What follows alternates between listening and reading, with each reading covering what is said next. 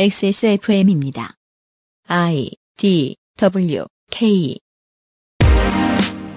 그 아실의 유승균 PD입니다. 국정감사 기록실 다음 주는 고정으로 시사 얘기 안 하기로 스스로와 약속했습니다. 캔드릭 라마와 에이셉 라키, 제이콜과 XXX 텐타시온 이야기를 할 겁니다. 2020년 11월 둘째 주에 그것은 알기 싫답니다.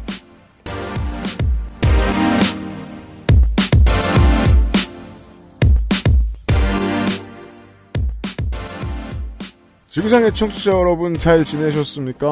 여러모로 어, 기념비적인 한 주의 인사를 드리겠습니다. XSFM의 그것은 알기 싫다. 어, 유승균 책임 프로듀서입니다. 윤세민 리터가 앉아있고요. 네, 안녕하십니까. 윤세민입니다.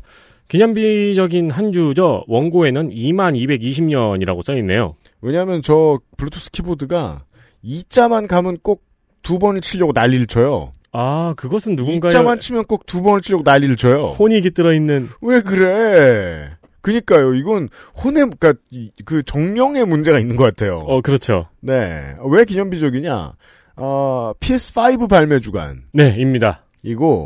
어, 노터리어스 B.I.G.가 록, 락앤롤, 락앤롤 명예의 전당에 들어간 주간입니다. 음, 네. 덤으로 트럼프가 잘리게 생겼습니다. 잘리는 건가요? 변화무쌍하니까 예측을 해야죠. 미국이 뭐, 내란이나 내전을 겪을 수도 있고요.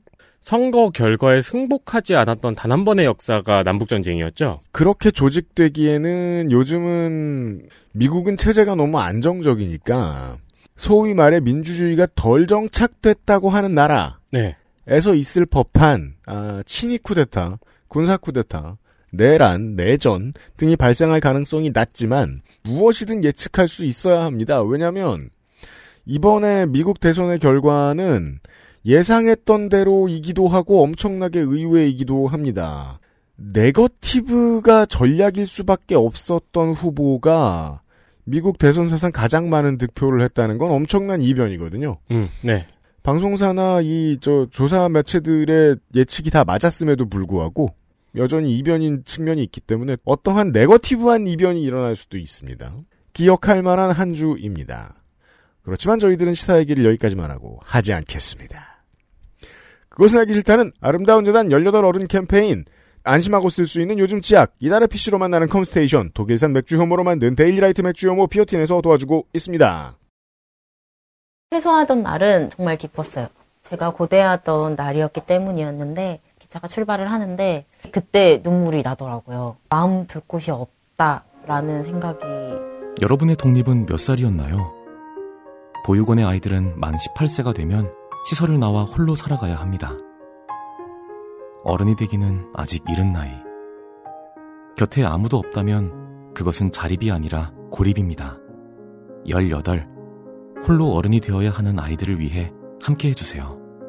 아름다운 재단은 18 어른의 건강한 자립을 응원합니다. 아름다운 재단 18 어른 캠페인. 요즘 치약은 판매액의 10%를 소아암 재단에 기부합니다. 나누고픈 사람들의 치약. 좋은 치약, 요즘 치약. 아름다운 재단의 광고가 다시 돌아왔습니다. 아, 18 어른 캠페인 저희가 작년에 진행을 했었죠? 그렇습니다. 네. 이 캠페인을 통해서 보호 종료 아동들의 자립이 보다 평범할 수 있는 세상이 되길 바라며 더불어 이들이 홀로 살아낸 동정의 대상이나 역경을 이겨낸 신데렐라가 아닌 우리 주변에 있는 보통의 청년이라는 것을 알리고 싶어서 그 캠페인의 결과와 또 캠페인이 앞으로 나아갈 방향 음. 등을 종합하여서 다시 한번 저희와 손을 잡았습니다. 네. 어, 제가 방금 말씀드린 내용은 토요일 날 아름다운 재단과 콜라보하는 방송에서 나갈 예정입니다. 네, 저도 사실 생각하지 못했던 많은 부분을 알게 됐어요. 그렇습니다. 이번 주말과 다음 주말에 제가 또 말씀을 드릴 텐데 이 아름다운 재단의 광고 문의가 돌아오자마자 그 생각을 했었습니다. 아, 름다운 재단은 정말 그 어떤 시민사회 단체들보다 돈을 잘 씁니다. 네, 당당하게 잘 써요. 어, 내고도 없습니다. 그렇죠. 필요한 곳에 화끈하게 잘 지릅니다.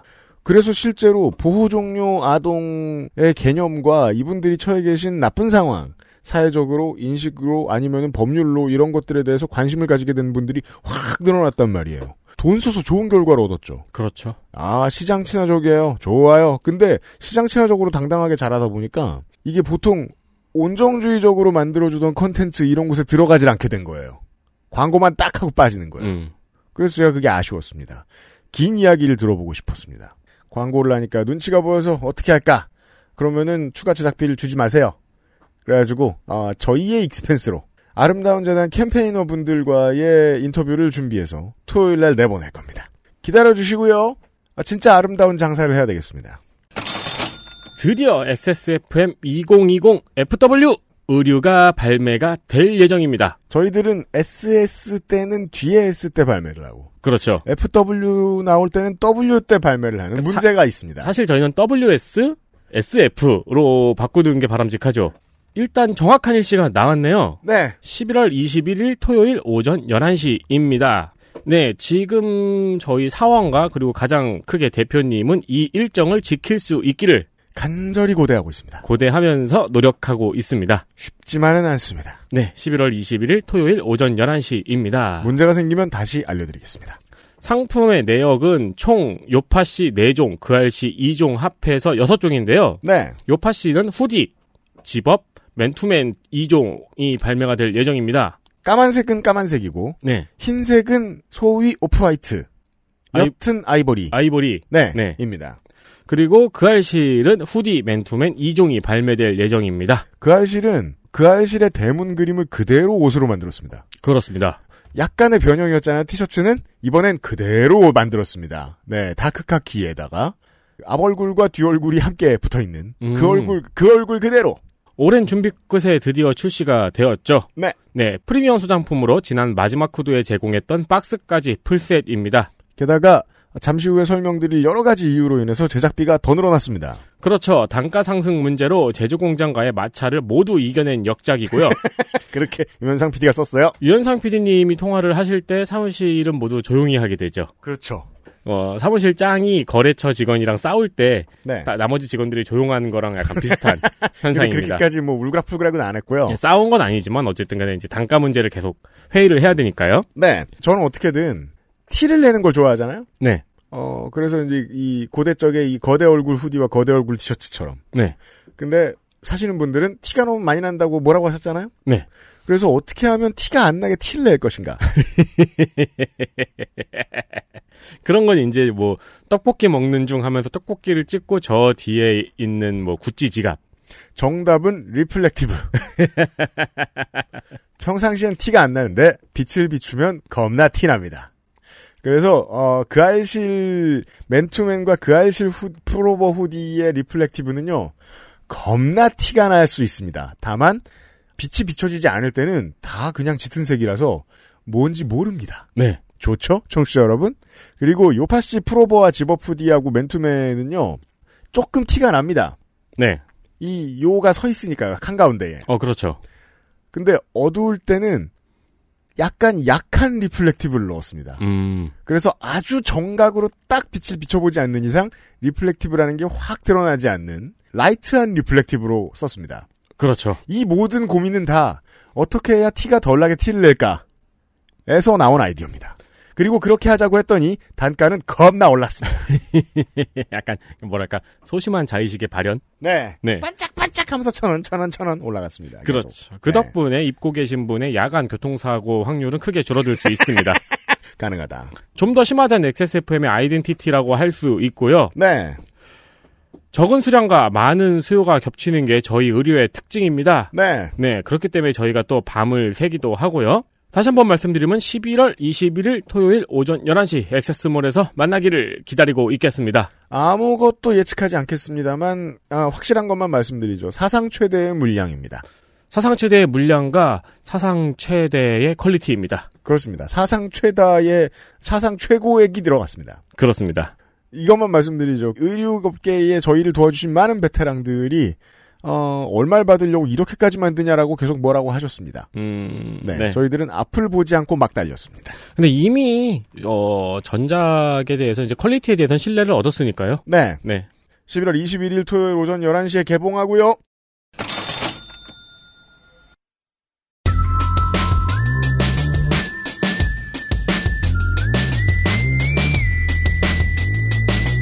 먼 나라, 이웃 동네.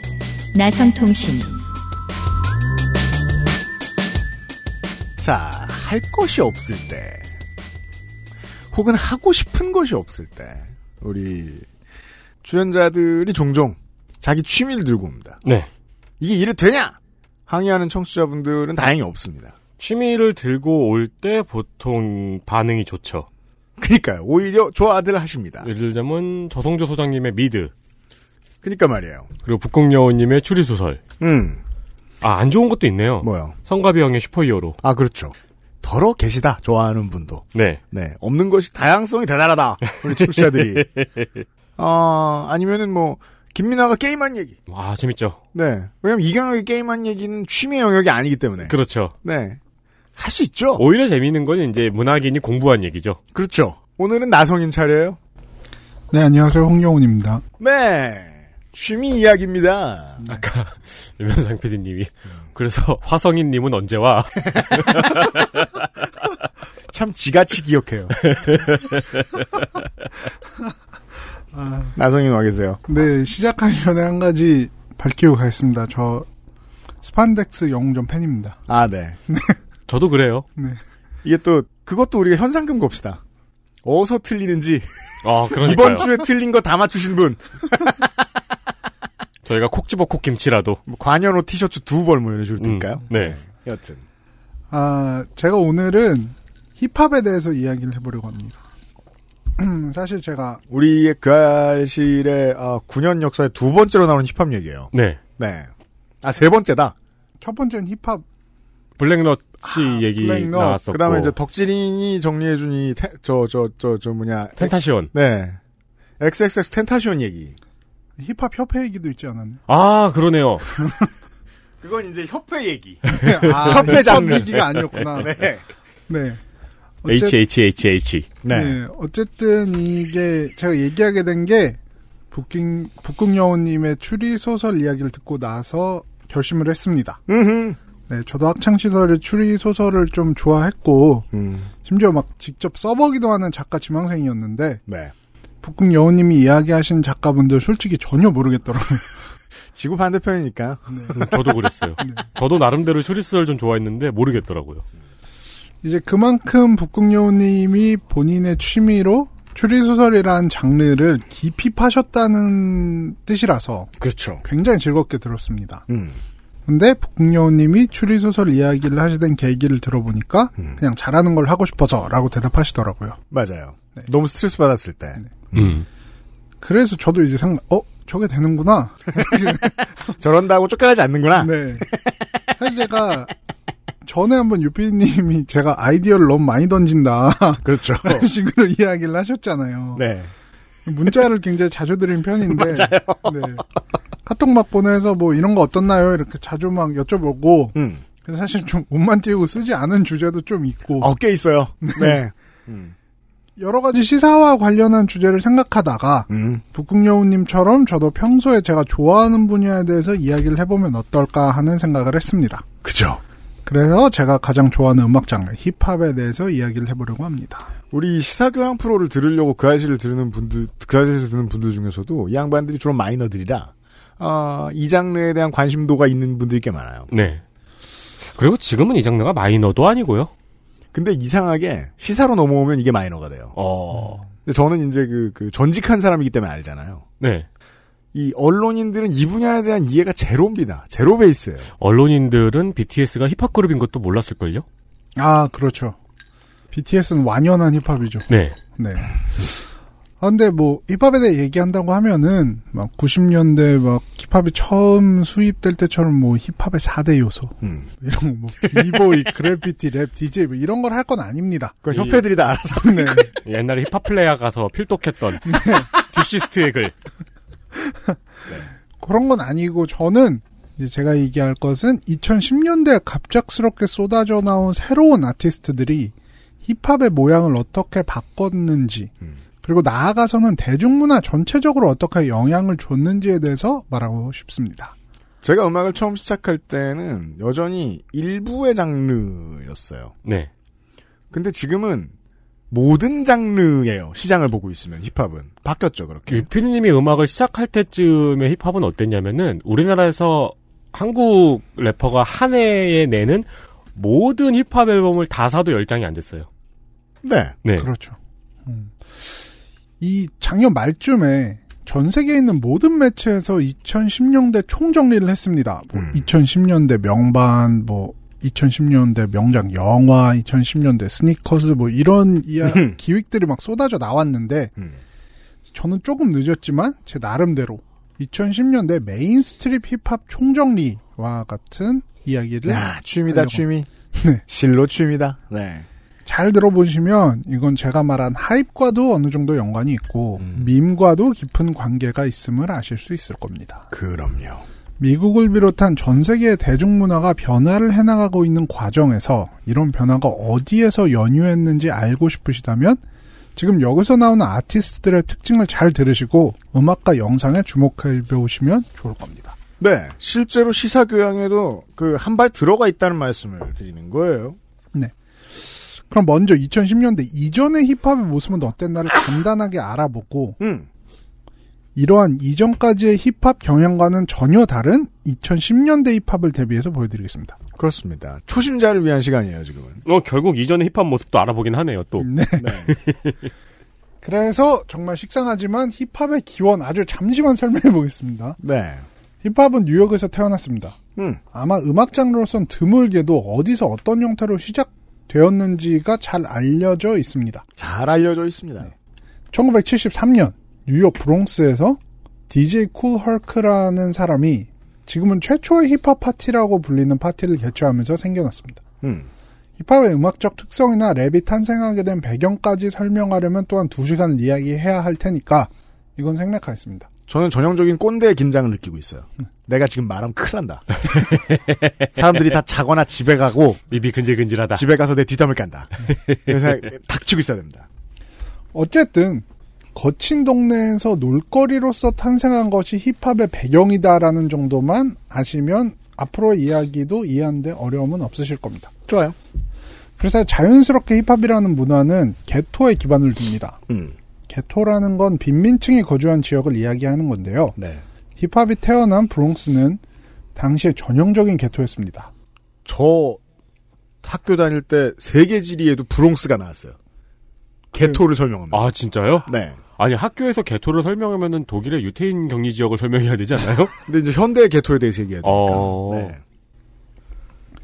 여기는 이제 당시 치안도 당연히 좋지 않았고 거주민들의 수입도 낮았던 동네입니다. 힙합이 그려낸 이야기들이 이 개토의 삶에 기반을 두고 있던 것들이 많다 보니까 뭐 서사가 되게 좀 단순한 면이 있어요. 얘기하자면 이제 우리가 얼마나 가난하고 우리 동네가 얼마나 위험하고 뭐 내 주변 친구를 다 마약하고 나는 그런 데서 살아남아서 랩을 하고 있으니까 내가 진짜 짱 세다. 음. 뭐 이런 정서가 기본적으로 깔려 있다고 보시면 됩니다. 노래의 95%는 이런 내용입니다. 네. 이제 여기서 한 발 더 나가면 그냥 내가 이런 동네에서 자라났다 정도가 아니라 실제로 나는 이 동네를 주름 잡는 일진이다. 음. 그러니까 난 갱스터다. 나한테 까불지 마라. 그냥 총으로 쏴버린다. 음. 그렇죠. 거짓말 아니고 나 진짜 갱스터다. 네. 반복. 네. 사람도 죽여봤고 마약도 많이 팔았다. 반복. 나 막 사는 놈이다. 뭐 이런 식의 내용들입니다. 모든 내용이에요? 네. 그래서 음악 장르로선 드물게 총소리를 스네어로 쓰기도 하고 그러죠. 네, 맞습니다. 그렇습니다. 네. 여기까지 들으신 게 이 갱스터 랩입니다. 네. 갱스터 랩이라고 하는 장르의 95%는 진짜 그냥 이 내용을 얼마나 창의적으로 멋있게 쓰냐에 달린 거죠. 네. 이런 폭력에 대한 내용을 랩의 주제로 삼는 것은 1990년대부터 굉장히 인기를 얻었습니다. 아, 제가 조용해야 되는 이유를 알아요. 네. 88년부터요. 그러니까 조용히 있어야 되는 거야. 네. 제가 좋아하는 힙합 그룹, 이제 저도 힙합을 들은 지 좀 오래된 편이라 이제 옛날 힙합 스타들도 좋아하는데 우텐클랜 있죠. 네. 우리나라로 하면 무당파. 그렇죠. 지금 한국의 뭐 어른들에게 있어서 비유하자면 거의 강변가요제나 대학가요제 출신의 밴드들 음. 같은 존재예요. 우텐클랜이요. 우탱 같은 거는. 네. 송골매 이런 포지션. 그렇죠. 맞아요. 네. 그러면은 르자의 음악 캠프. 네. 아. 그러면 그 보컬분이 메서드맨이신가요? 어쨌든 이제 첫 번째 앨범에 첫 번째 앨범이 엔터 더 우탱 네. 이 앨범의 멤버들이 가면을 쓰고 서 있는데 이제 당시에 멤버 중 몇 명이 실제 살인 혐의로 지명수배 중이어서라는 이야기도 있었습니다. 소문이 그렇게 났었고요. 네. 네. 실제로 래퍼들이 갱스터 조직과 연관이 있다는 이야기도 많았었고 음. 이제 투팍이나 노토리어스 비아지처럼 총격 사건에 휘말려 사망한 래퍼들도 있었습니다. 불법 총기 소지 이런 걸로 감옥에 갔다 온 래퍼들은 셀 수 없을 정도로 많습니다. 네. 아, 근데 세월이 흘러가지고 지금은 아무나 오지 오지 이러고 다니죠? 네. 아, 그러네요. 음. 오지가 오리지널의 그냥 줄임말이라고 알고 계신 분들도 많더라고요. 아닙니다. 네. 네, 오리지널 갱스터입니다. 갱스터죠. 이제 네. 사람 죽여본 갱스터는 오지다 뭐 이런 얘기 있었었죠. 근데 지금은 뭐 연예인들도 뭐 오지 오지 이러고 다니고. 네. 그래요? 네. 태진아 씨의 옥경이 아니에요. 오지. 태진아 씨 오지죠. 아, 태진아 씨 오지죠. 태진아 씨 네, 오지죠. 네, 그분은 뭐 사회면에도 간혹 지겨요? 나섰던 분인데. 네. 어 지금 제가 기억나는 게 오래전에 래퍼 T.I.가 불법 총기 소지로 감옥에 갔는데 뭐 감옥 가기 일주일 전부터 뭐 이별 파티 같은 걸 열어서 막 공연을 하고 그러더라고요. 그죠. 이게 구속 기소가 안 됐으니까 그 저 판결 나기 전에 장사를 했어요. 이별 파티, 페어웰 파티 막 이러면서 막 전국을 돌아다니고 막 이랬는데 이걸 보면서 확실히 미국 연예계는 다르구나라는 걸 느꼈습니다. 이럴 정도로 이제 갱스터 랩은 거친 이제 래퍼들을 많이 하는 거고 이런 갱스터 랩은 2000년대 최고조의 인기를 누렸습니다. 당시 힙합 팬들은 래퍼들이 실제로 갱스터 조직 출신이냐 진짜 실제로 갱 활동을 했냐를 두고 진정성을 논했습니다.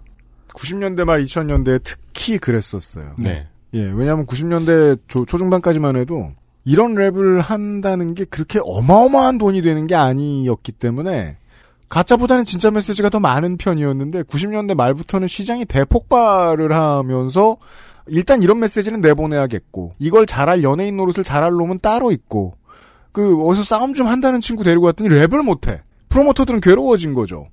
그래서 DMX 같은 상품이 나옵니다. 네. 실제로 죄를 많이 저지른 사람인지 는 모르겠는데 세 보여. 이렇게 바뀌죠. 네.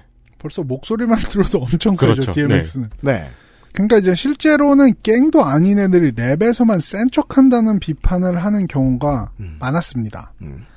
뭐 대표적인 래퍼가 제가 알기로는 링로스 음. 네. 갱스터 랩을 엄청 했는데 알고 보니까 교도소 간수 출신이었죠. 그렇죠. 그래서 아 이분은 갱을 잡는 분이었던 거 아니냐 실제로는 더 센 거 아니냐. 네. 그런 얘기가 있었습니다. 이런 갱스터 랩과 폭력적 컨셉이 힙합 팬을 넘어서 대중에게까지 잘 먹혀 들어갔다는 증거입니다. 지금 생각해보면 하늘과 땅 차이입니다, 지금과는. 아, 그래서 우리가 이 세기말의 문화를 다룰 때는 항상 그걸 염두에 둬야 돼요. 그때의 그 어떤 저항이 기본으로 깔려 있었던 시대상을. 자 그러면은 이런 갱스터랩이 흥했던 어, 시대를 생각하면서 얘기를 이런 식으로 진행시켜 보죠. 음. 이 사람은 정말 언제 총을 맞아도 이상하지 않을 험한 동네에서 자라났습니다. 음. 동네 환경이 이렇다 보니까 고등학교도 졸업할까 말까 할 정도로 교육 수준도 낮습니다. 음. 이 사람은 이제 살아남기 위해 마약도 팔아보고 좀 험한 짓을 하면서 자라다가 랩을 하기로 결심했습니다. 그렇죠. 아마 라임과 플로우의 재능이 있었겠죠. 그래서 어느 정도 성공을 했습니다. 그냥 길거리에서 대마초를 팔던 때에는 상상도 못할 정도의 엄청난 돈이 들어오기 시작했습니다. 합법적으로 사는데. 네. 자수성가한 젊은 부자가 된 겁니다. 음. 그럼 뭐 할까요? 전 세계 모든 자수성가한 젊은 부자가 한 일을 합니다.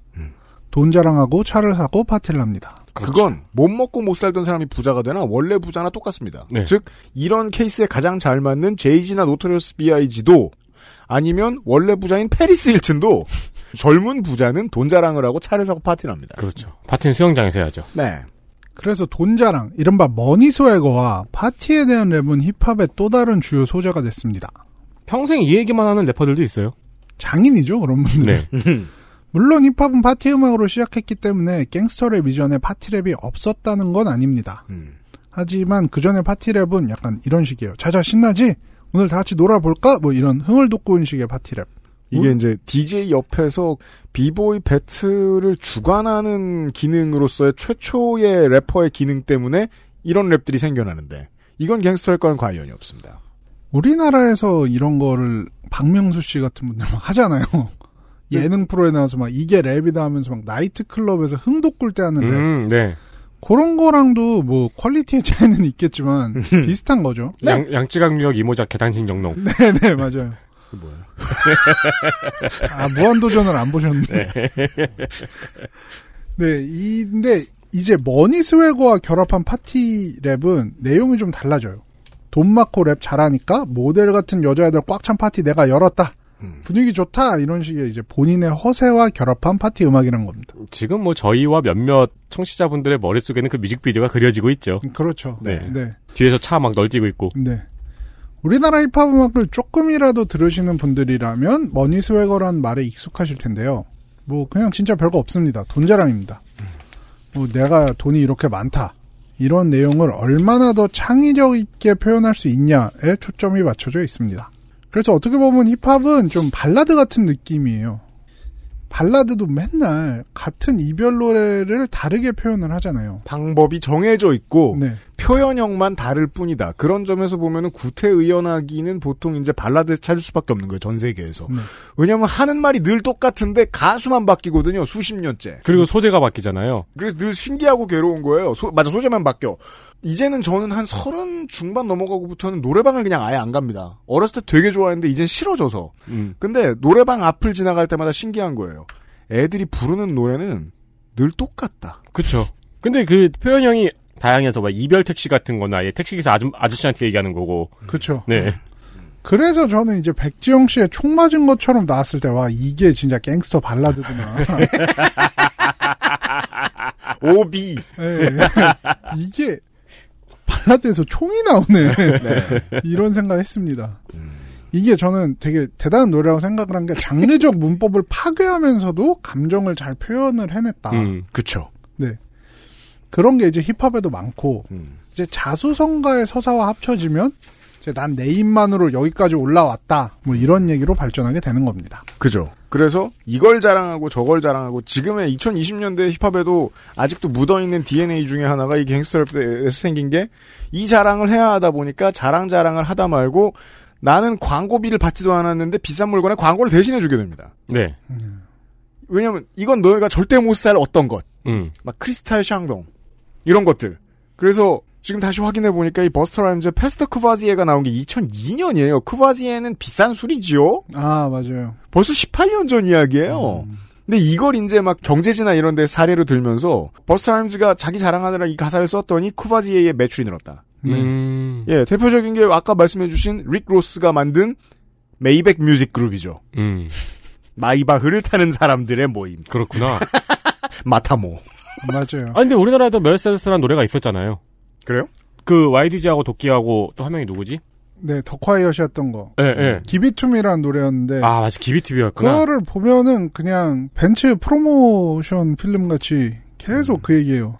그래서 이제는 광고에서나 듣던 물건 이름이나 브랜드 이름 같은 게 좀 상큼한 느낌을 줄 수 있는 어감이 된다. 플로우가 잘 녹아 들어간다는 것을 캐치한 다음부터는 갱스터랩이 사라진 지금도 광고비 안 받고도 광고 잘 해주죠. 네. 아, 그쵸. 네. 얼마 전에 제가 친구들이랑 모여가지고 친구들이랑 모이면 꼭 한 번씩 나오는 주제 있잖아요. 돈 많이 벌면 뭐 할 거냐.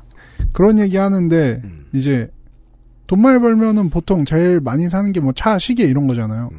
애들이 다 이제 아 난 롤렉스 살라고 막 이런 얘기 하는데 저만 혼자서 나는 휴블로 살 거다 음. 그랬어요. 음. 근데 다들 휴블로가 뭔데 막 이러는 거예요. 나 잘 모르는데 랩에 많이 나와 그렇죠. 좋은 거야 막 이렇게 얘기했어요. 그럴 거예요. 네. 우리 애가 이제 스마트폰을 처음 미국 부모야. 스마트폰을 처음 살 때야.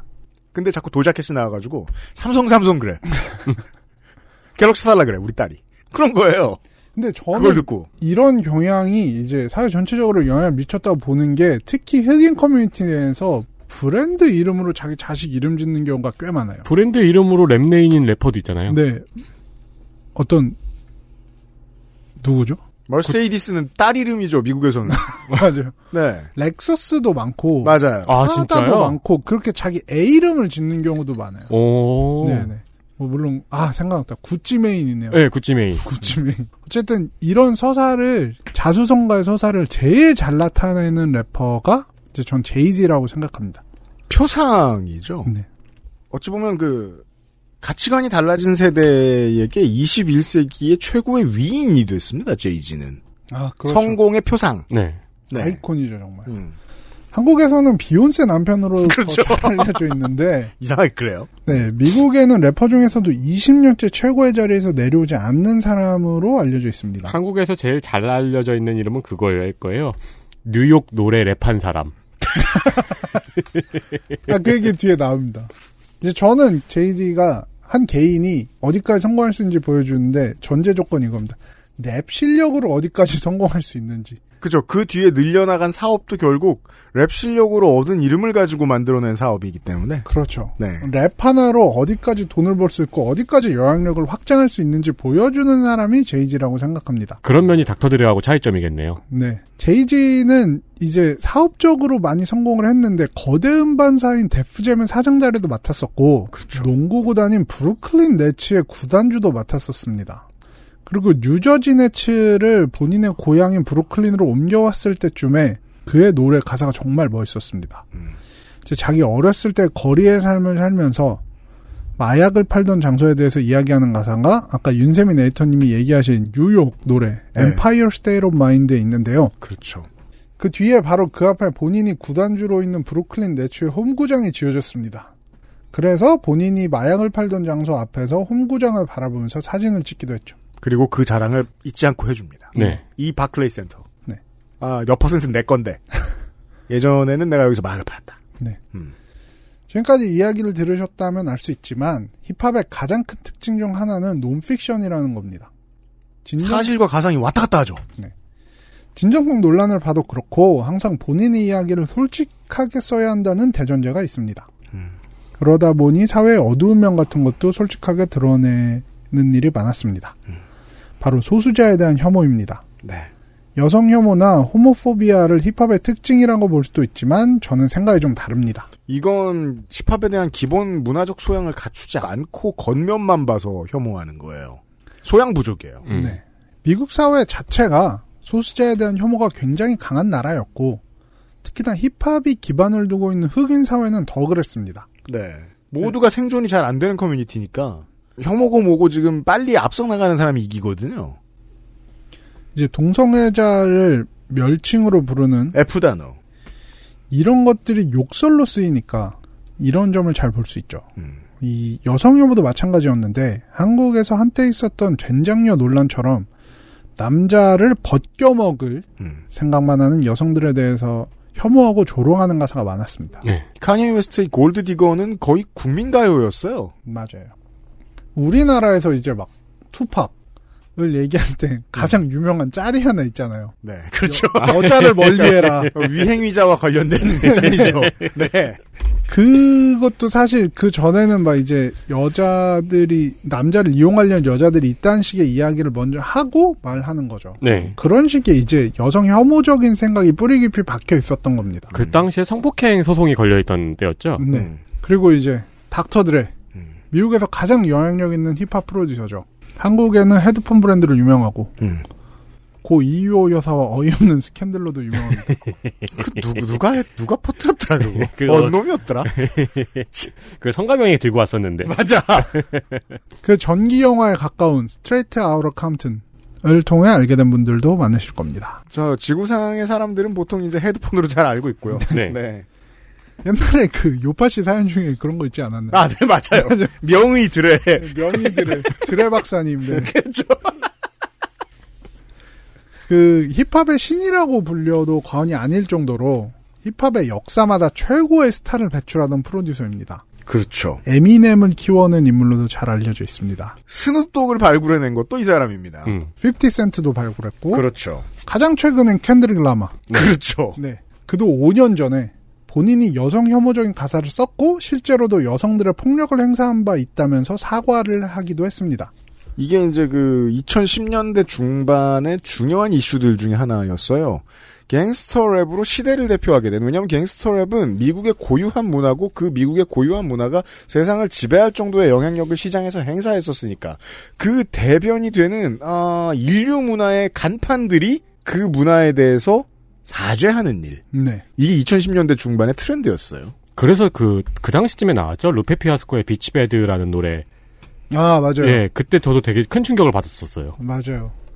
듣는 사람 입장에서는 그냥 대수롭지 않게 쓱 넘길 수도 있지만 사실 그게 오늘날의 관점에서 보면 정말 말도 안 되는 가사였다는 거를 깨닫게 해주는 시기였죠 그때가 네. 맞아요.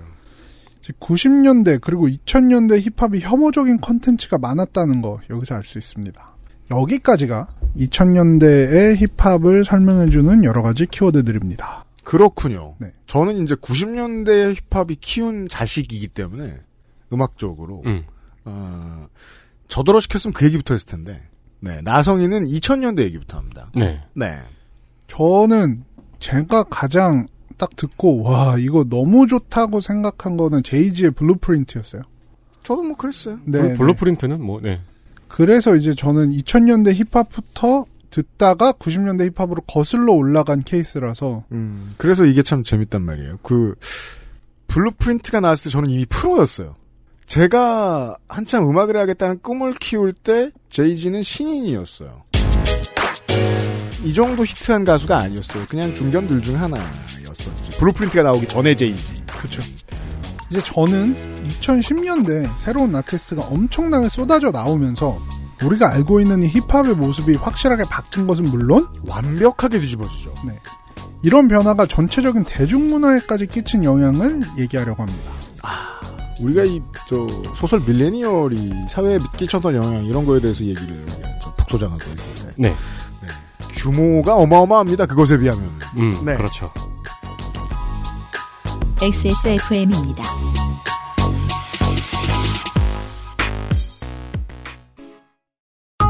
내장 그래픽을 갖춘 안정적인 CPU, GPU에 가장 적절한 메인보드. 하드디스크만 써본 분들은 상상조차 하기 힘든 속도의 M.2 SSD. 기능성과 디자인을 모두 충족하는 케이스까지 이달의 PC로 빠르게 구매하실 수 있습니다. 010-8279-5568. 원하시는 다른 어떤 사양도 대처할 수 있는 컴스테이션에 문의하셔도 좋습니다. 주식회사 컴스테이션.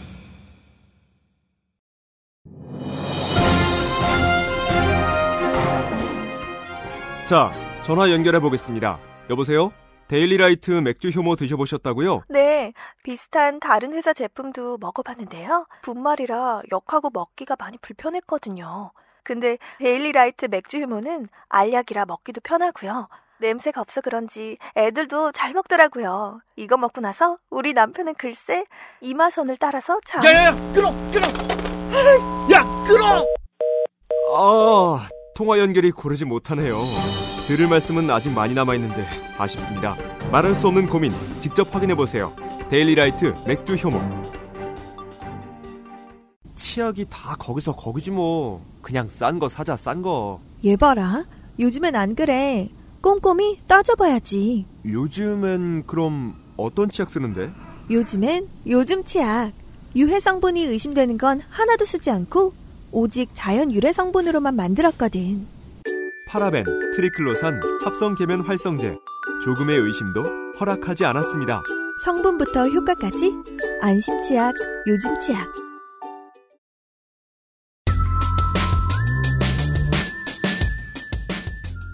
이제 여기서 소개하는 아티스트들은 모두 제 임의대로 선정을 했으며 순서도 이건 순위와는 무관합니다. 음. 그렇죠. 네. 아니 내가 좋아하는 이 아티스트 어디 갔습니까? 라고 반박하신 댓글도 환영합니다. 환영은 하는데 네. 참고는 안 합니다. 아유, 한영은 한다는 사실을 알아주셨으면 좋겠습니다. 네. 네. 자 먼저 가장 먼저 소개할 사람 캔드릭 라마. 네. 이 전체적인 아티스트 중에서 가장 작가주의적인 힙합으로서 높은 평가를 받고 있습니다. 왜냐면 2010년대에 그렇게 많은 돈을 긁어 모은 왜냐면 80년대에는 힙합이 이렇게 돈을 많이 벌지 몰랐어요. 맞아요. 90년대에는 힙합이 이렇게까지나 돈을 많이 벌지 몰랐어요. 2000년대에는 힙합이 이거보다 돈을 더 많이 벌 거란 생각을 못 했어요. 2010년대도 마찬가지였거든요. 계속해서 너무 고수익이에요. 성장세가 너무 대단해요. 그래서 캔드릭 라마도 인류 역사상 가장 돈을 많이 버는 래퍼의 하나에 속하는데 2010년대에 비유할 수 있는 캔드릭 라마와 인기를 비교할 수 있는 나머지 래퍼들에 비해서 캔드릭 라마는 힙합사 전체를 아우르는 힘이 있습니다. 네, 나머지 뮤지션들은 2010년대를 대표할 뿐이거든요. 네. 그렇죠. 켄딩 라마는 2000년대 중반부터 LA의 캄튼에서 언더그라드 활동을 시작했습니다. 자, 또 코리아타운 표기 나왔죠. 캄튼. 캄튼. 컴튼입니다. 음. 아무튼. 콤, 콤프턴. 닥터 드레아 NW의 고향인 캄튼 맞습니다. 네. 일단 서부 힙합에서는 적통이라고 할 수 있습니다.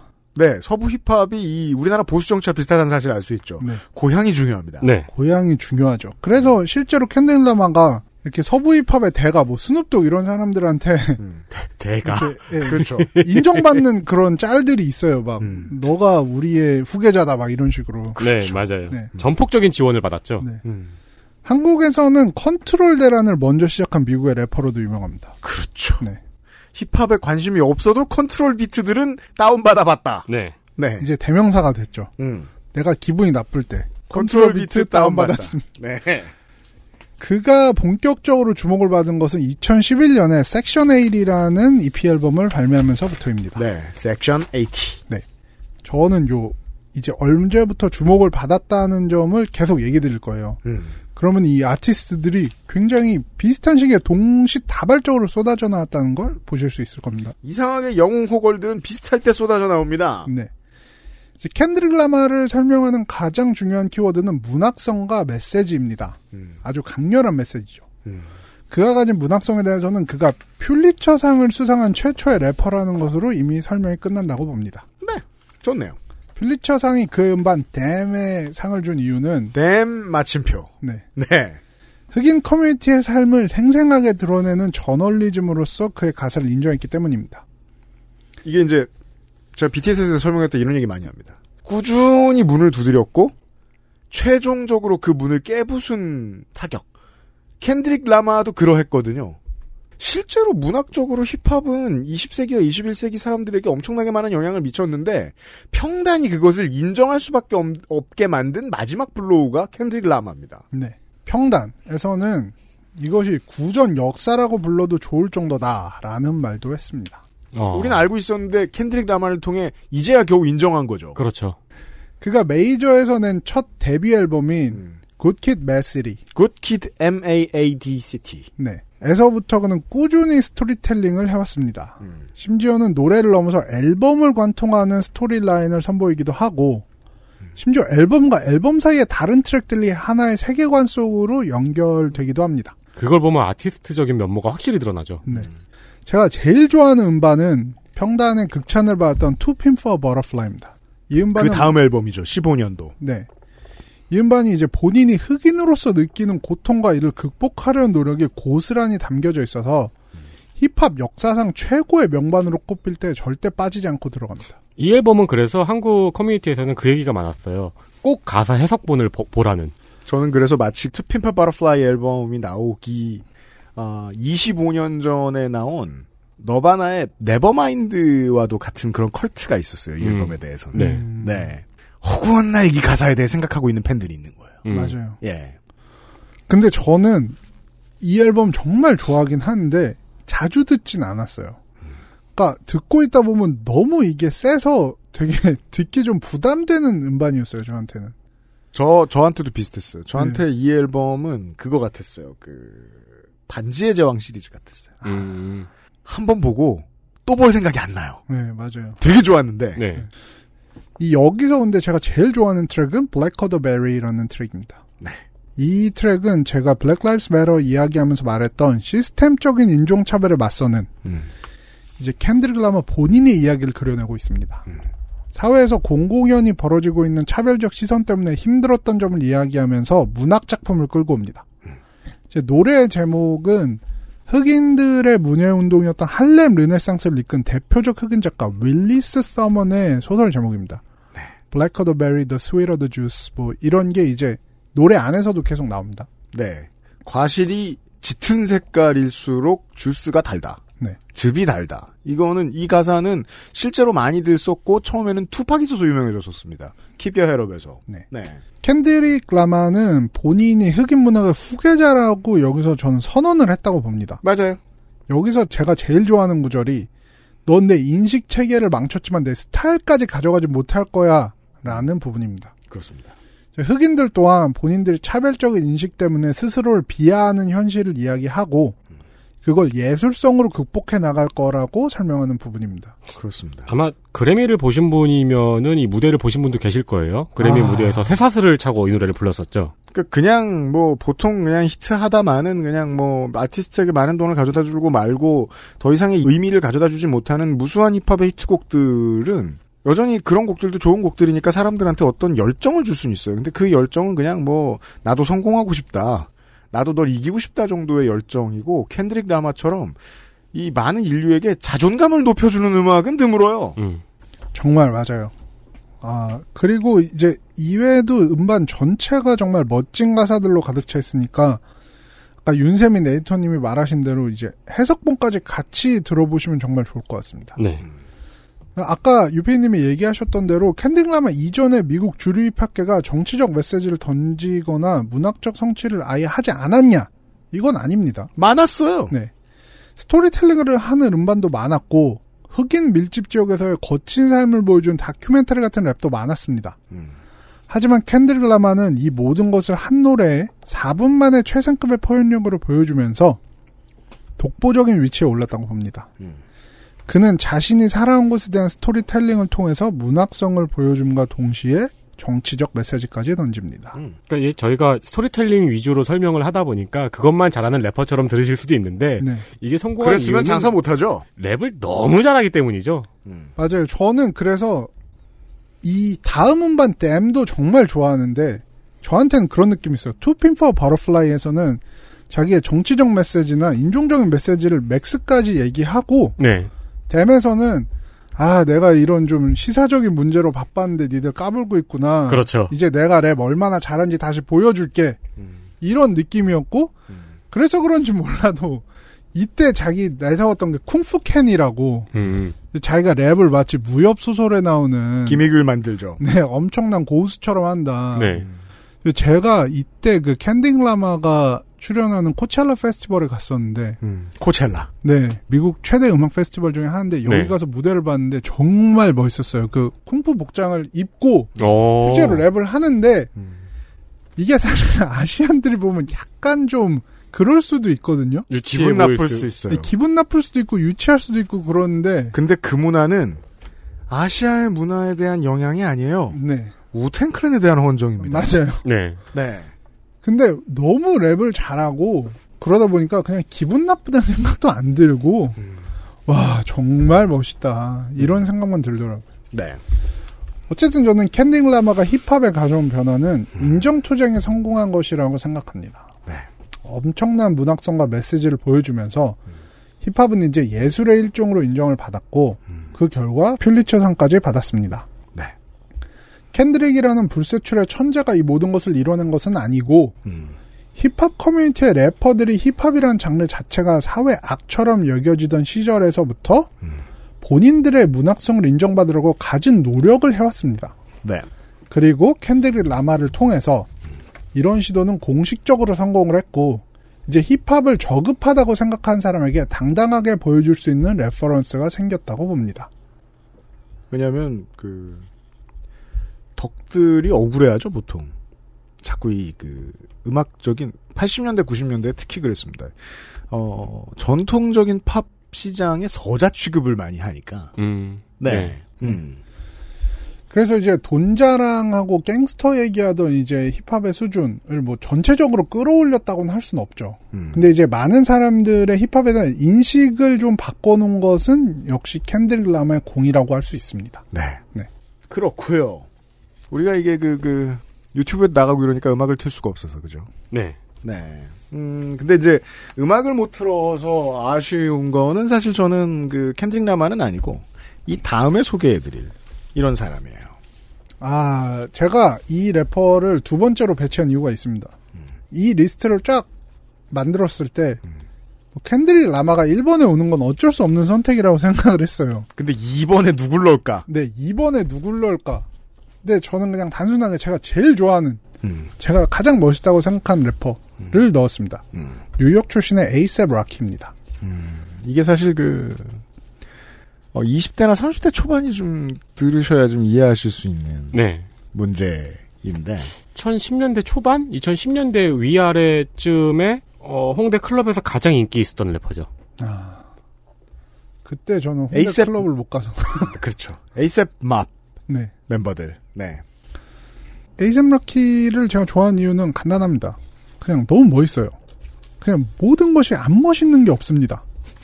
일단 잘생겼고, 아, 이건 진짜 팬이 하는 어. 말이네요. 네, 몸 좋고, 그냥 외모적으로 멋있어요. 음. 그리고 랩 정말 잘하고, 가사도 정말 잘 씁니다. 음. 랩하는 모습도 멋있고, 뭐, 락키 하면 또 바로 나온 얘기가 패션입니다. 그렇죠. 힙합계에서 가장 옷 잘 입는 사람 하면 무조건 에이셉 럭키가 다섯 손가락 안에 꼽힐 겁니다. 음. 그냥 정말 모든 것이 멋있는 사람이고 이제 이 에이셉 라키는 2011년에 아까 나왔던 연도와 똑같죠. 음. Live Love ASAP라는 이제 믹스테이블 내면서 큰 주목을 받았습니다. 네. 그가 주목받게 해준 노래들인 패소나 퍼플 스웩도 이 시기쯤 나왔습니다. 한 번 주목을 끄기 시작하자 인기가 계속 가파르게 올라갔습니다. 이제 라키 음악 커리어를 보면은 차트 1위를 할 만한 엄청난 히트곡은 없는데 음.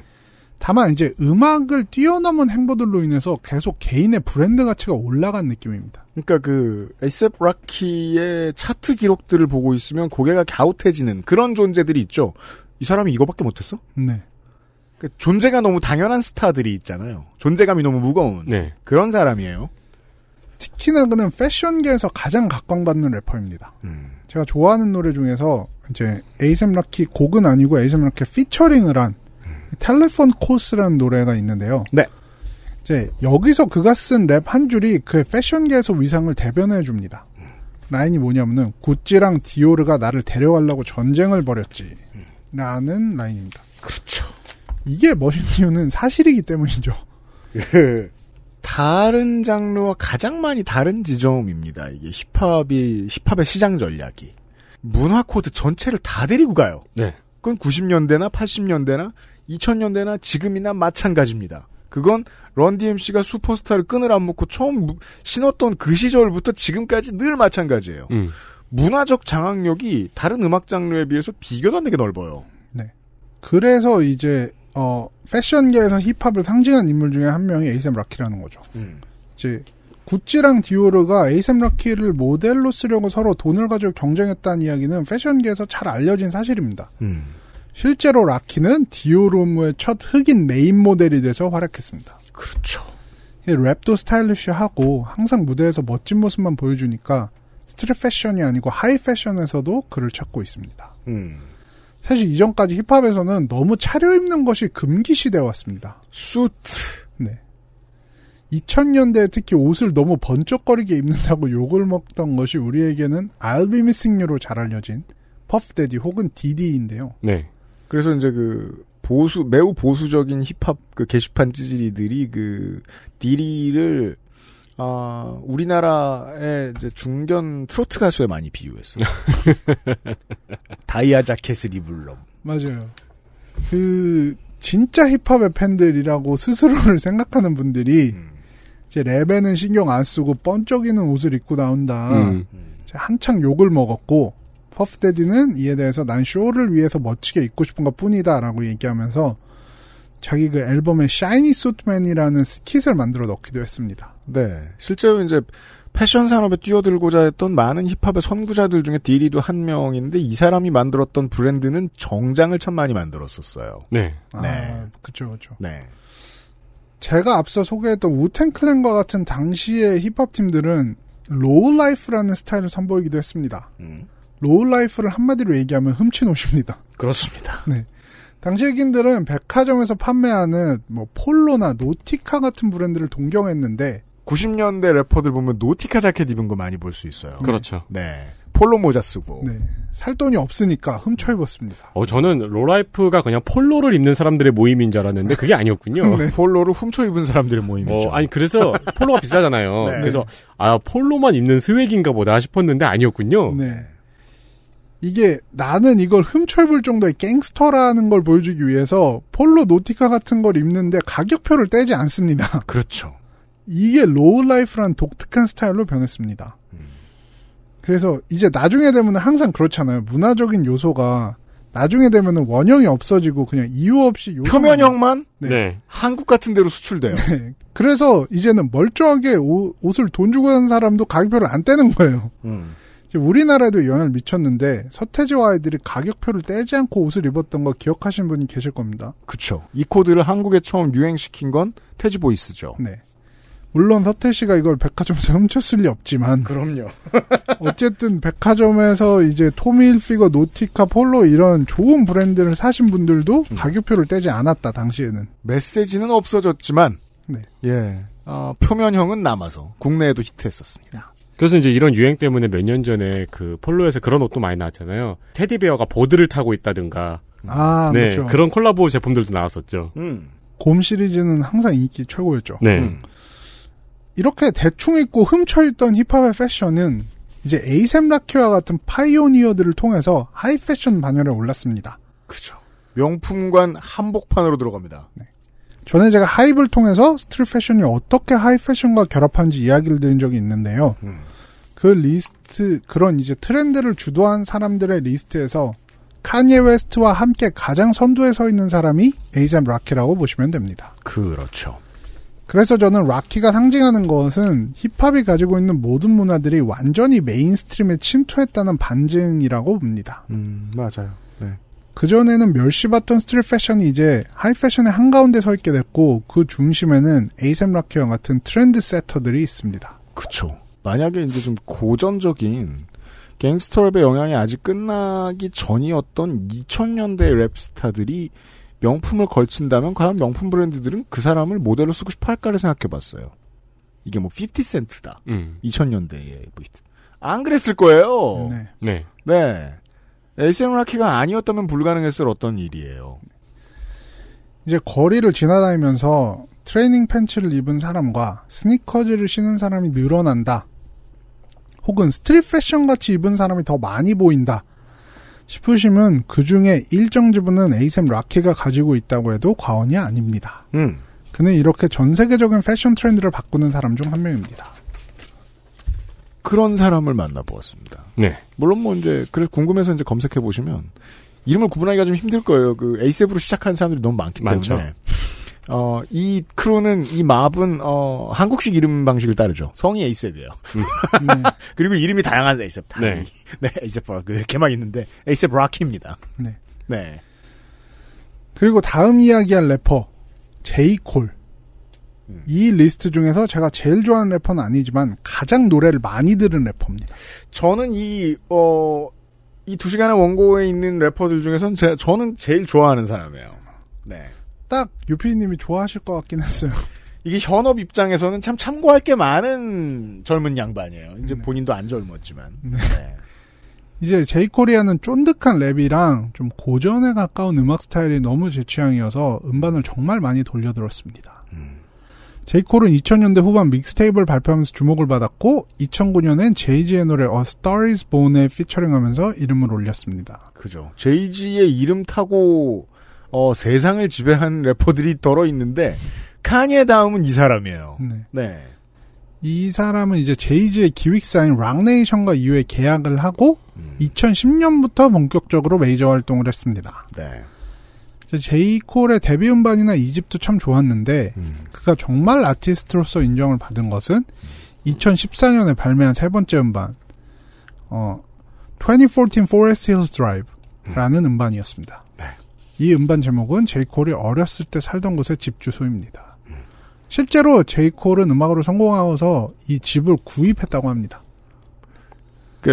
누구나 자랑하기 쉬운 이야기는 어떻게든 만들어내야 돼요. 잘해야 돼요. 그건. 네. 네. 그거는 제이콜처럼 사실 자랑하고 가장 관련 없는 가사를 써서 성공하는 사람도 마찬가지예요. 네네. 그러니까 이게 그 힙합계에서 자수성가라는 게 얼마나 큰 키워드인지를 보여주는 거죠. 맞습니다. 그 제이지도 굳이 브루클린에 구장을 지은 것을 언급을 하는 거고 이 제이콜도 자기가 어릴 적에 가난하게 살던 집을 구입하는 것으로 그 자수성가라는 키워드를 보여주는 거잖아요. 그렇죠. 그러니까 제가 볼 때는 그런 것이 이제 자기 힘만으로 그 빈민가를 탈출했다는 걸 상징적으로 보여주는 일들인 거죠. 네. 그러니까 우리가 지금 그 세상의 문화를 전체적으로 바꾼 아티스트들을 좀 만나보고 있는데 제이콜이 바꾼 것은 이제 지금 소개해 주실 거예요. 나성인이. 사실 저는 저도 이걸 보고 되게 멋있다고 생각해가지고 나도 돈 많이 벌면은 어렸을 때 살던 집 같은 거 사야겠다고 생각했는데 그 정도 제가 돈을 벌었을 때면은 재개발이 됐겠지. 라는 한국에선 불가능하다는 생각이 들더라고요. 어릴 적에 뭐 위례에 살았거나 뭐 판교에 살았거나 아, 최악이네. 전혀 안 남아있으니까. 이제 제가 생각할 때 제이콜이 여타 다른 래퍼들과 정말 다른 이유는 2000년대 힙합이 보여주는 허세 같은 게 없고 정말 담백하고 진솔한 진짜 아티스트 같은 느낌이 있다는 겁니다. 이제 포레스트 드라이버 앨범에서는 랩 피처링이 하나도 없이 온전히 본인만 랩을 합니다. 그럼에도 불구하고 그의 그래미에서 베스트 랩 앨범에 올랐다는 건 엄청난 성과죠. 흔치 않아요 이게. 음. 가사들을 찾아보면은 여러모로 기존 래퍼들이 보여주는 머니 스웨거 같은 것은 없고 본인의 자전적 이야기나 생활의 이야기를 진솔하게 드러냅니다. 이 사람은 해외에서 태어났어요. 이게 코비 브라이언트 선생과 좀 비슷한데 그 다만 더 다른 점은 부모님이 군인이라서 음. 주 유럽 미군이 있던 독일에서 태어났어요. 네. 그냥 군인 집안 아들이에요. 자랑할 건 없어요. 딱히 거칠 게 없어서. 그럼 래퍼들이 모여가지고 추억 얘기할 때 약간 소외되겠네요. 그죠? 이 옛날 래퍼들 보면은 2000년대까지 래퍼들은 이런 가사 많죠. 막 나 오늘 파티 열고 나랑 어떻게 해보려고 환장한다. 뭐 음. 이런 게 기본적인 내용으로 들어가 있어요. 네. 그러니까 이제 2010년대 중반에 래퍼들이 사과한 게 이런 거예요. 네. 어, 노인네 래퍼들이. 그렇죠. 그러니까 마- 다시 한번 말씀드리지만 평생 이 얘기만 하는 래퍼도 있어요. 음. 여성을 대상화한다는 점에서 여혐적인 면이 있고 일단 섹스에 대해서 굉장히 가벼운 태도를 보여주죠. 하지만 제이콜은 자기 성찰적입니다. 이제 앞서 말한 음반에서 제가 제일 좋아하는 트랙은 Wet Dreams라는 건데 음, 이게 몽정을 뜻한 단어입니다. 가사 내용은 어렸을 때 자기가 여자친구와 첫 경험을 하기 전에 몽정을 하고 막 누구보다 성경험을 바라고 음. 이런 되게 풋풋한 느낌의 이야기입니다. 네. 기존의 여성 혐오적인 느낌은 전혀 없고 여자 친구가 이제 막 너는 이런 거에 대해 물어보면 막 사실 경험은 없었지만 난 프로야라는 식으로 허세를 부리고 겁먹어하는 그런 내용들이 나옵니다. 사실 힙합씬에서 가장 하면 안 되는 말이었죠. 그렇죠. 엄청 센 척만 해야 되는데. 네. 맞습니다. 그러니까 제이콜이 인류에 가져온 변화거든요. 이 젊은 친구들을 변화하게 만든 남성성이 가지고 온 아, 어떻게 해야 쉽게 설명할 수 있을까? 맨박스를 부쉈어요. 네. 음. 이건 정말 어떤 래퍼도 시도할 수 없었어요. 맨박스를 부수는 일은 여자 래퍼가 할 수는 없어요. 남자가 해야 되는데 그러는 가사는 망하게 돼 있거든요. 그렇죠. 맞아요. 근데 그 가사를 이렇게 많이 팔았어요. 실제로 그 뒤부터 아 이런 가사를 써야지라고 마음 먹은 소년들이 생겼다는 거예요. 그렇죠. 그러니까 말 그대로 그 문장 하나를 많은 사람들의 머릿속에 넣어준 거라고 저는 봐요. 힙합에서 센 척 안 해도 멋있을 수 있다. 음. 이제 돈 자랑을 한다 해도 제이콜은 좀 다르게 합니다. 음. 2018년에 나왔던 음반인 KOD의 싱글이었던 ATM을 보면 알 수 있습니다. 음. 기존 래퍼들이 돈 자랑할 땐 이런 겁니다. 막. 아, 나 너무 돈 많아. 너 그렇죠. 롤스로이스 끌고 다니고 너도 열심히 하면 성공할 수 있어. 난 랩 잘해서 여기까지 벌었다. 음. 음. 뭐 이런 얘기입니다. 네. 이런 단순한 서사가 있었다면 제이콜이 얘기해준 돈 얘기는 좀 다릅니다. 이런 부분입니다. 아, 내가 돈을 많이 벌어보니까 이게 골치 아프다. 음. 막 내가 막 돈의 노예가 되는 것 같아. 내가 너무 돈을 많이 벌어서 사실 중요한 가치를 못 알아보고 있는 것 같기도 해. 음. 라는 식의 이야기가 ATM의 주제입니다. 그렇죠. 근데 이게 진솔한 자기 고백일 수도 있지만 사실은 조금만 뒤집어 보면 사실 돈 자랑일 수도 있는 거죠. 그렇죠. 네, 다양한 층위를 가진 이야기를 가사로 보여줍니다. 음. 이제 그 전까지 힙합이 캐릭터 쇼에 가까운 허세를 기반으로 모든 것이 이루어졌다면, 허세를 부린 다음에 그걸 허세를 더 부리기 위해서 이뤄요. 네. 예. 그래서 논피션이 되죠. 근데 제이콜 이후의 힙합은 완전히 진솔한 자기 고백이 가사의 주류를 이루게 됐습니다. 음. 저는 이게 2010년대 힙합의 가장 큰 특징 중 하나라고 봅니다.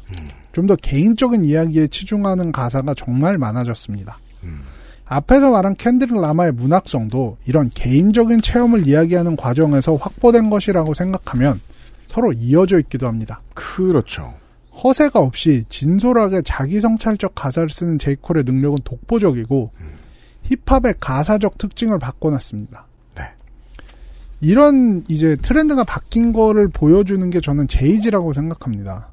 그래요? 네, 힙합 역사상 가장 성공한 래퍼로 유명한 그도 음. 정말 머니 스웨거 끝내주게 쓰는 걸로 유명했는데 그렇죠. 이제 그도 자기 성찰적 가사를 음반에 담고 있습니다. 그러니까 이 계속해서 활동하는 베테랑 래퍼가 어떻게 바뀌었는지를 보는 게 가장 적확하게 변화되는 거죠. 맞습니다. 네. 가장 최근 음반이었던 444에서 음. 이제 상당히 자기 성찰적 가사를 많이 보여줘서 사람들이 4시 44분. 네, 놀랐죠. 그렇죠. 어떤 사람들은 제이지를 자기 성찰적 힙합 트렌드의 마지막으로 탑승한 공룡이라고도 부릅니다. 그렇죠. 이렇게 힙합의 가사적 트렌드를 바꾼 가장 중요한 인물 중 한 명이 제이콜입니다. 그러니까 공룡이기 때문에 가장 마지막에 탑승할 수밖에 없었던 어. 거예요. 맞습니다. 저렇게 가사를 쓴다고를 이해하는데 한참 걸렸을 거예요. 그죠. 스스로 벽을 꽤나 깨야 아, 되니까. 그쵸. 왜냐하면 옛날에 구체제를 가지고 엄청나게 성공한 사람이고 사실상 그 구체제 아. 자신이니까. 음. 그건 이거는 제이지가 한 가사를 가사에 저 갔다가 제가 말씀드린 겁니다. 왜냐하면 비즈니스가 곧 자신이던 사람. 맞아요. 인데 새로운 비즈니스에 적응해야 되잖아요. 이건 네. 마치 그, 어, 이해찬 대표가 류호정 의원이 입은 원피스를 입는 것 같은 일인 거예요. 음. 정확히 그 원피스가 아니고 어떤 다른 더 본인이 편한 어떤 거겠죠. 남자 옷은 쉬폰이 별로 없으니까. 네. 조던을 예. 신고 왔다거나 뭐. 그렇죠. 그렇죠. 예. 물론 제이콜만으로 이 변화를 다 얘기할 수는 없어요. 그 이거는 어떻게 얘기할까요? 지금 이제 방송을 듣고 계신 10대나 20대가 아닌 이상은 어 이제 청소년을 두신 학부모 여러분들이 좀 느끼시는 문제일지도 몰라요. 나 어릴 때 듣던 힙합에 비해서 요즘이 너무 수준이 높아서 좀 놀라요. 네. 예. 그러니까 이제 자식이 힙합을 들어가지고 가사를 보니까 어디서 이런 착한 힙합을 들어 싶은 거죠. 그니까 그러니까. 너 친구 없냐고. 그러니까요. 아니다 제이콜이다. 예. 이런 변화를 일으킨 뮤지션은 제이콜 한 사람만은 아니에요. 제이콜이다 그러면 이제 걘 총도 안 쏘니? 마약도 안 해? 어 좀 좋아 이러면서 텍사스의 엄마 아빠들이 걱정하고 있을 거예요. 나 땐 아니랬어 이러면서 이 변화의 깃발이 되었던 인물까지 설명을 드렸어요. 네. 네 내일 이 시간에는 다른 뮤지션들을 만나보도록 하겠습니다. 네 취미 얘기하는 시간이에요. 나성인과 함께 하고 있습니다. 수고하셨어요. 네, 수고했습니다. XSFM입니다. 홀로 어른이 되어야 하는 아이들을 위해 함께 해주세요. 아름다운 재단은 18 어른의 건강한 자립을 응원합니다. 아름다운 재단 18 어른 캠페인. 좋아요. 진짜 확실히 좋아졌어요. 어, 이렇게까지 효과가 좋을 줄은 몰랐어요. 자신감이 생기니까 어제는 소개팅도 했다니까요. 아 저한테 진짜 잘 맞는 것 같아요. 저 이거 먹으니까 세상에나. 아 저 이마선을 따라서요. 네, 음, 잠먹. 야야 잠만. 마고 마고 마고. 음, 아, 누구 망하는 걸 보고 싶나? 말할 수 없는 고민? 직접 확인해보세요. 데일리 라이트 맥주 효모. 주로 어떤 업무를 하십니까? 쓰시는 소프트웨어는 무엇입니까? 컴스테이션에 알려주십시오. 주식회사 컴스테이션. 여덟 아티스트들에 대한 이야기를 준비해 오셨었고요. 그, 이 방송을 끝내놓고 나성인하고 얘 나누고 싶은 이야기가 정말 많았단 말이에요. 미국 서부에는 빨간 하늘도 있었고, 음. 그리고 최근엔 트럼프도 잘렸고, 네. 네. 마, 일이 많았단 말이에요, 미국에. 그렇죠. 네. 어, 확진자와 사망자도 폭증했고 말이죠, 그 사이에. 네. 네. 또 이제 어제 나온 뉴스죠. 이제 화이자에서 백신의 가능성을 이제 내비치고 네. 네, 트럼프는 또 거기에 음모론이라고 왜 대선 끝나고 발표하냐고. 아, 그렇죠. 네. 어, 할 얘기가 많았지만, 제가 말씀드렸죠. 어, 선거와 국감 끝난 다음 주에는 얘기 안 하기로. 네. 네. 우리는 힙합에 집중하겠습니다. 다만 의사소통은 진행하죠. 금주의 의사소통. 자, 어, 트위터. 실마리 L84님께서 국정감사 기록실 관련해서 이 쉼터 이야기를 듣고 본인이 실무자라고 트윗을 남겨주셨습니다. 네, 이거는 이제 청소년 쉼터의 실무자이신 것 같아요. 네. 맞습니다. 예산 문제가 진짜 답답하다고 소개해 주셨습니다. 인건비를 주고 나니까 나머지 사업비가 거의 없다. 그러면 인건비를 받은 사람들이 앉아가지고 사업을 안 하고 있는 게 정상이 돼버리는 거예요. 어, 그렇게 되네요. 예, 예산이란 게 얼마나 중요한지를 알 수 있습니다. 1인당 식비가 한 끼에 1,600원 정도밖에 안 나온다. 아, 기관들이 이런저런 공모 사업에 목을 매는 이유가 그것이다. 그나마 인건비도 자기들은 어, 이분 같은 경우에는 여가부에서 만든 2019년 가이드라인 기준에서 96%가 나온다. 즉, 다 못 받는다. 네. 그나마도 시에서 못 깎아서 안 네. 달랐다. 중요하지 않은 사업이라고 본다는 것도 중요한 지점입니다. 음. 처우가 나쁘고 노동 강도가 높아서 소장 팀장을 빼면 대부분 실무자들의 근속 연수도 짧고 서울의 모 쉼터에 기관 방문 갔던 적이 있었는데 휴가를 한 달 전에 얘기하지 않으면 못 쓰고 그나마도 2, 3일씩 쓰는 것이 사실상 불가능하다. 제가 여기서 이해가 안 됐습니다. 휴가인데 2일 넘게 못 쓰면 그게 뭐예요? 휴가죠. 그것도? 그렇죠. 근데 이런 회사들 지금 들으시는 분 중에 이런 회사들이 있을 거예요. 깜짝이야. 경력자가 나가고 신입이 자리를 채워서 인건비를 줄이는 상황인 곳이 많다. 이게 실제로 그 근속 연수가 짧은데 공공기관인 곳들이 어 지자체장 선에서는 이걸 원하게 됩니다. 네, 이게 이제 공공기관도 그렇고 뭐 인건비가 나가는 곳, 중소기업도 그렇고 인건비를 줄이는 방법이죠.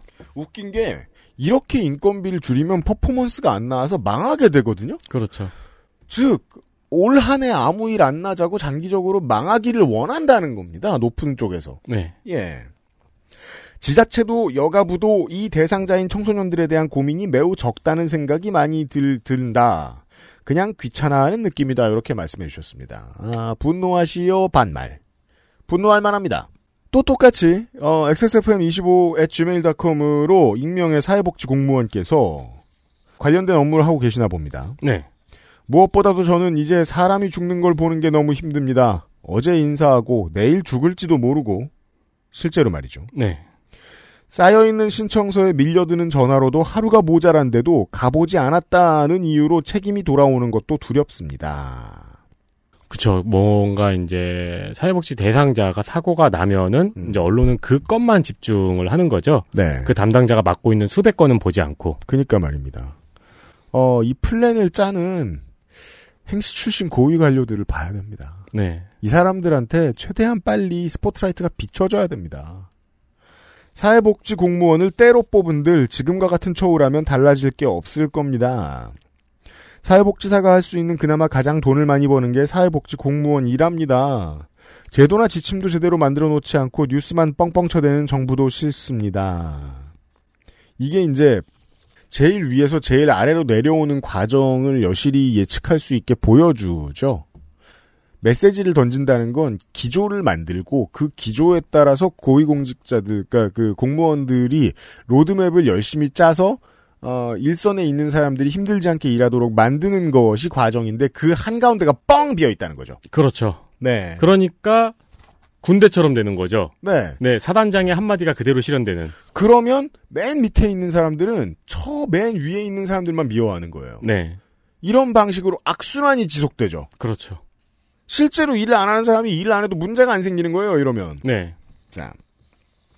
정말 중앙정부 임용되신 분들은 적어도 3년은 이 일을 해보고 올라가야 한다고 생각합니다. 정신과 다니기도 돈 아까워요. 평생 클리닉 다닐 것도 아니고 그 돈 누가 줍니까?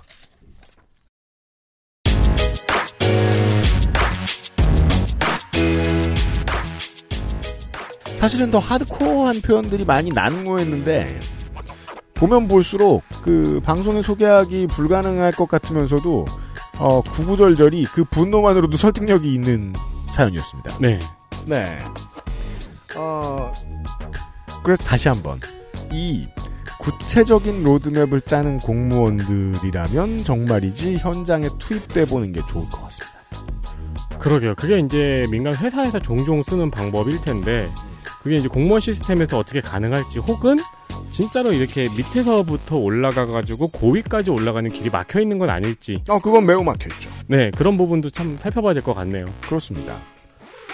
그 위로를 저희가 해드릴 방법이 없고 대신 이상하게 어색하게도 감사 인사를 드리겠습니다. 아, 이런 분들 덕분에 아, 국감 방송 때 이 위원장하고 덕질 간사가 열심히 하게 됩니다. 네. 감사합니다 들어주셔서 자 저희들은 내일 이 시간에 지치지 않고 딴 소리를 하겠습니다. 한참 더울 때 사라진 나성인의 마지막 흔적과 함께 그렇습니다. 내일 이 시간에 돌아오도록 하죠. 네. 윤세민과 유승균이었습니다. 387회 그것은 알기 싫다 목요일 순서였어요. 감사합니다. XSFM입니다. I D W K